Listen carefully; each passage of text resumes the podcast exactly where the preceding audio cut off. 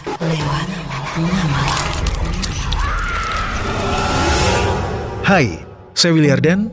Selamat tengah malam buat kamu semua. Selamat datang dan selamat mendengarkan podcast lewat tengah malam. Podcast ini menghadirkan cerita dan kisah misteri mengenai pengalaman horor yang dikirimkan oleh teman tengah malam. Tapi, yang lebih luar biasanya pembuatan podcast ini dibantu oleh rekan kami Anchor. Anchor bisa bantuin kamu ngebuat podcast mulai dari rekaman, edit suara, tambahin lagu, backsound, semuanya bisa kamu lakukan sendiri dalam satu aplikasi. Serunya lagi, aplikasi Anchor ini gratis buat kamu. Bisa di-download langsung dari App Store dan Play Store, atau bisa juga diakses dari website www.anchor.fm.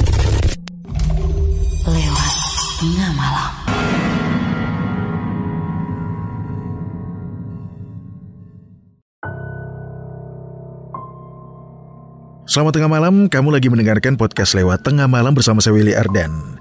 Happy Valentine buat semua teman tengah malam. Nah, spesial di momen Valentine, kamu akan mendengarkan dua cerita pendek yang akan membuat malam Valentine-mu lebih terasa horor. Cerita pertama berjudul Cinta Pertama dan nanti akan dilanjutkan cerita keduanya yang berjudul Pamit. Buat semua teman tengah malam, sekali lagi saya Willy Ardan mengucapkan Have a sweet Valentine dan waktunya kamu mendengarkan dua cerita horor dalam sebuah episode spesial Valentine cuma di episode 140 Happy Horror Day.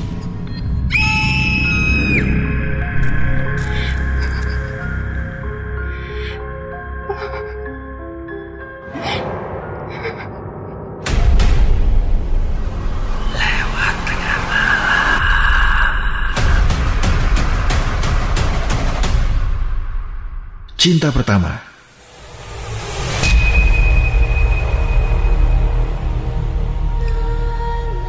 Cinta pertama tentunya akan menjadi momen yang sangat indah bagi seseorang. Tapi bagaimana jika pacarmu ternyata makhluk dari alam yang berbeda? Ya, makhluk astral. Tentu saja ini akan menjadi cerita horor yang sangat menyeramkan. Peristiwa ini merupakan kisah nyata yang dialami Faye dan Mawar. Keduanya bukan nama samaran. Mereka berdua merupakan mahasiswi sebuah perguruan tinggi di kota Depok. Pada tahun 1995 silam, Faye dan Mawar tinggal di sebuah kos-kosan tidak jauh dari kampusnya. Kosan itu terdiri dari 12 kamar. 6 kamar berada di atas, sedangkan 6 kamar lainnya berada di bawah. Lebih tepatnya, kosan tersebut terdiri dari dua lantai. Kosan tersebut merupakan kosan putri. Bagi laki-laki yang bertamu, waktunya dibatasi hanya bisa sampai jam 9 malam. Antar penghuni kos terbilang sangat akrab. Jadi gak jarang mereka bertukar cerita dan berkumpul di ruang tengah atau ruang TV. Faye mengaku sering bermain dan nongkrong di kamar Mawar. Begitupun sebaliknya. Kadang-kadang juga keduanya berangkat ke kampus barengan. Padahal keduanya berbeda fakultas. Suatu ketika Mawar terlihat jarang di kosan. Terutama saat malam hari sekitar pukul 9 malam. Namun baru muncul saat pagi hari. Hal itu akhirnya mengundang kecurigaan para penghuni kos lainnya, terutama Faye. Nah, sebagai teman dekatnya, Faye mencoba untuk memberanikan diri bertanya ke Mawar persoalan tersebut. Namun anehnya, Mawar mengaku selalu ada di kosan saat malam hari. Dan saat itu juga Mawar mengaku kalau dia belum lama ini pacaran dengan seorang cowok bernama Restu. Mawar juga jujur kalau Restu kadang-kadang datang ke kosannya Mawar. Mereka berdua ngobrol di salah satu ruangan di kos-kosan tersebut. Rupanya Fair dan penghuni kosan lainnya nggak langsung percaya dengan ucapan Mawar. Apalagi pengakuan Mawar ini bertolak belakang dengan pendapat para penghuni kosan lainnya yang katanya jarang melihat Mawar saat malam hari. Hingga suatu malam, Faye yang saat itu sedang berada di kamarnya dikagetkan dengan kehadiran Mawar. Menurut Faye, saat itu Mawar ingin mengenalkan pacarnya kepada dia dan juga kepada teman-teman lainnya alias penghuni kos. Dan dia berada di ruangan atas.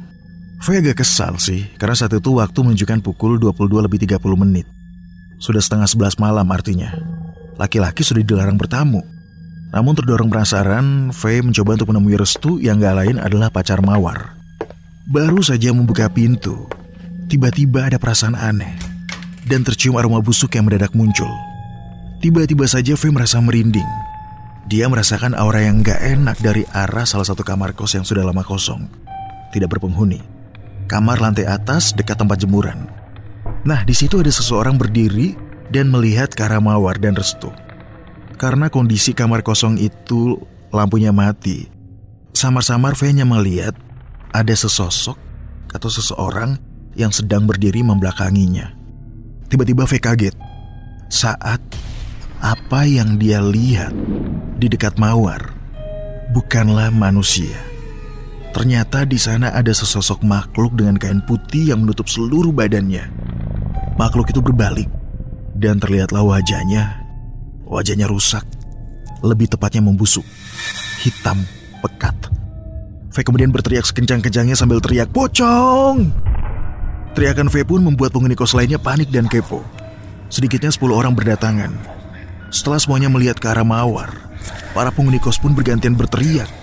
Salah satu di antaranya memberanikan diri memberitahu Mawar kalau laki-laki yang dia anggap pacar yang berada di sampingnya itu adalah sosok astral alias pocong, bukan manusia. Bukan pacar seperti pengakuan Mawar. Mawar yang saat itu tiba-tiba tersadar dan menoleh ke arah pacarnya. Dan dia langsung melihat sosok yang ada di sampingnya yang selama ini dianggap pacar. Mendadak Mawar shock dan tidak sadarkan diri. Bersama dengan itu sosok pocong yang tidak lain pacar Mawar itu tiba-tiba saja menghilang begitu saja. Atas saran pemilik kos, mereka lalu menghubungi keluarganya. Dan oleh keluarganya Mawar dibawa pulang. Sejak saat itu Mawar tidak terdengar lagi ceritanya.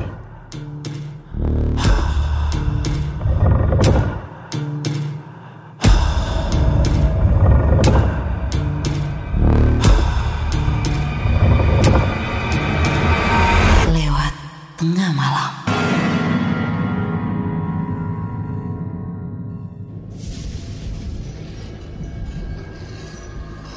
Pamit.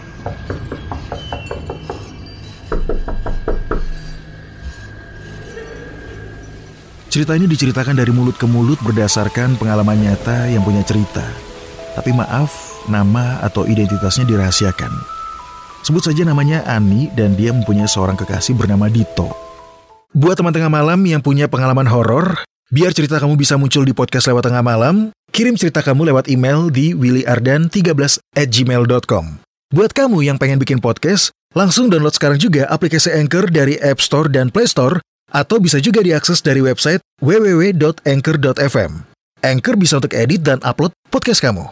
Dan yang paling penting, Anchor gratis buat kamu. Pada suatu malam, entah kenapa malam itu terasa aneh.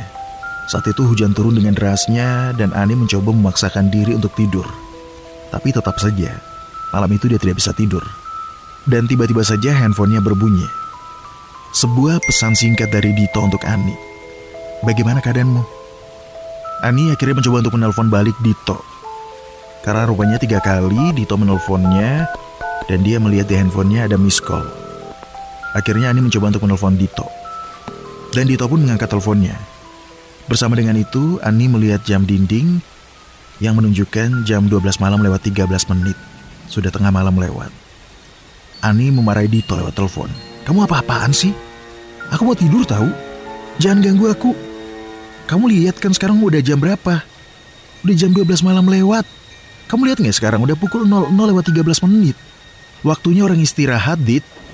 Lama Ani menunggu jawaban dari Dito. Hanya terdengar suara hujan yang amat deras dan nafas dari Dito. Ani kemudian berbicara lagi. Dit, aku tahu kamu di sana. Aku dengar nafas kamu. Kamu keluar malam ya? Ini kan lagi hujan. Aku kan udah bilang kalau kamu jadi pacarku, kamu gak boleh keluar malam. Aku gak suka kamu begitu. Lagi-lagi Dito gak menjawab. Ani kesal dan ingin mematikan teleponnya. Tapi tiba-tiba Dito berbicara. Jangan matikan dulu. Aku cuma mau dengar suaramu malam ini. Yang terakhir kalinya. Maaf kalau aku ganggu kamu. Setelah mendengarkan apa kata Dito di telepon, Ani lalu mematikan handphonenya tanpa berkata apa pun. Ani kembali mencoba tidur. Dua jam berlalu. Lagi-lagi Ani masih belum bisa tidur. Dia kembali melihat ke arah jam di handphonenya. Pukul setengah tiga dini hari. Tiba-tiba saja dia haus keluar kamar menuju dapur melalui ruang depan. Dan saat itu tiba-tiba suara ketukan pintu terdengar. Karena rasa penasarannya, Ani memberanikan diri untuk melihat dari balik jendela depan. Terlihat Dito di luar dengan keadaan basah kuyup berdiri di depan pintu. Ani berusaha diam agar Dito mengira dia sudah tidur dan berharap Dito akan kembali pulang. Ani menuju dapur setelah selesai minum, dia kembali lagi ke kamarnya untuk tidur. Sempat melewati ruang depan dan mencoba melihat kembali keluar rumah di balik jendela. Alangkah terkejutnya dia. Karena Dito masih berdiri mematung di sana. Ani kesal. Akhirnya dia membukakan pintu dan memarahi Dito. Dito ini jam berapa, Dit? Ada masalah apa sih? Mana hujan-hujanan lagi? Cerita, Dit, ada apa? Tiba-tiba Dito menjawab dengan datar. 0234. Ani terdiam dan berpikir dalam hati. Loh, itu kan waktu terakhir aku ngelihat jam. Dit, udahlah. Kita bicara di dalam aja ya. Gak enak dilihat orang ntar. Dito memang tipe laki-laki yang sangat menghormati wanita. Begitulah yang Ani kenal selama ini. Jadi Ani gak merasa was-was ataupun takut saat berada dekat Dito. Dito juga sangat sopan. Ani kemudian menyuruh Dito duduk di sofa dan dia mengambilkan handuk dari dalam kamar mandi dan saat kembali Ani memberikan handuk itu kepada Dito. Ani kemudian berbicara kepada Dito. Ada apa sih Dit? Tumben kamu bertamu malam-malam gini? Dito menjawab. Aku senang. Kamu masih mau membukakan pintu untukku. Aku datang ke sini cuma mau bilang maaf. Sekaligus aku mau pamit. Karena aku harus pergi jauh. Ani mendengar Dito dan memegang tangannya Dito. Kamu tenang dulu ya, Dit. Tunggu di sini. Aku buatkan baju ganti. Aku buatkan juga teh hangat. Biar kamu gak kedinginan. Ani yang takut Dito sakit, terus mengambilkan pakaian, dan dia juga sempat membuatkan teh hangat. Suasana saat itu terasa dingin.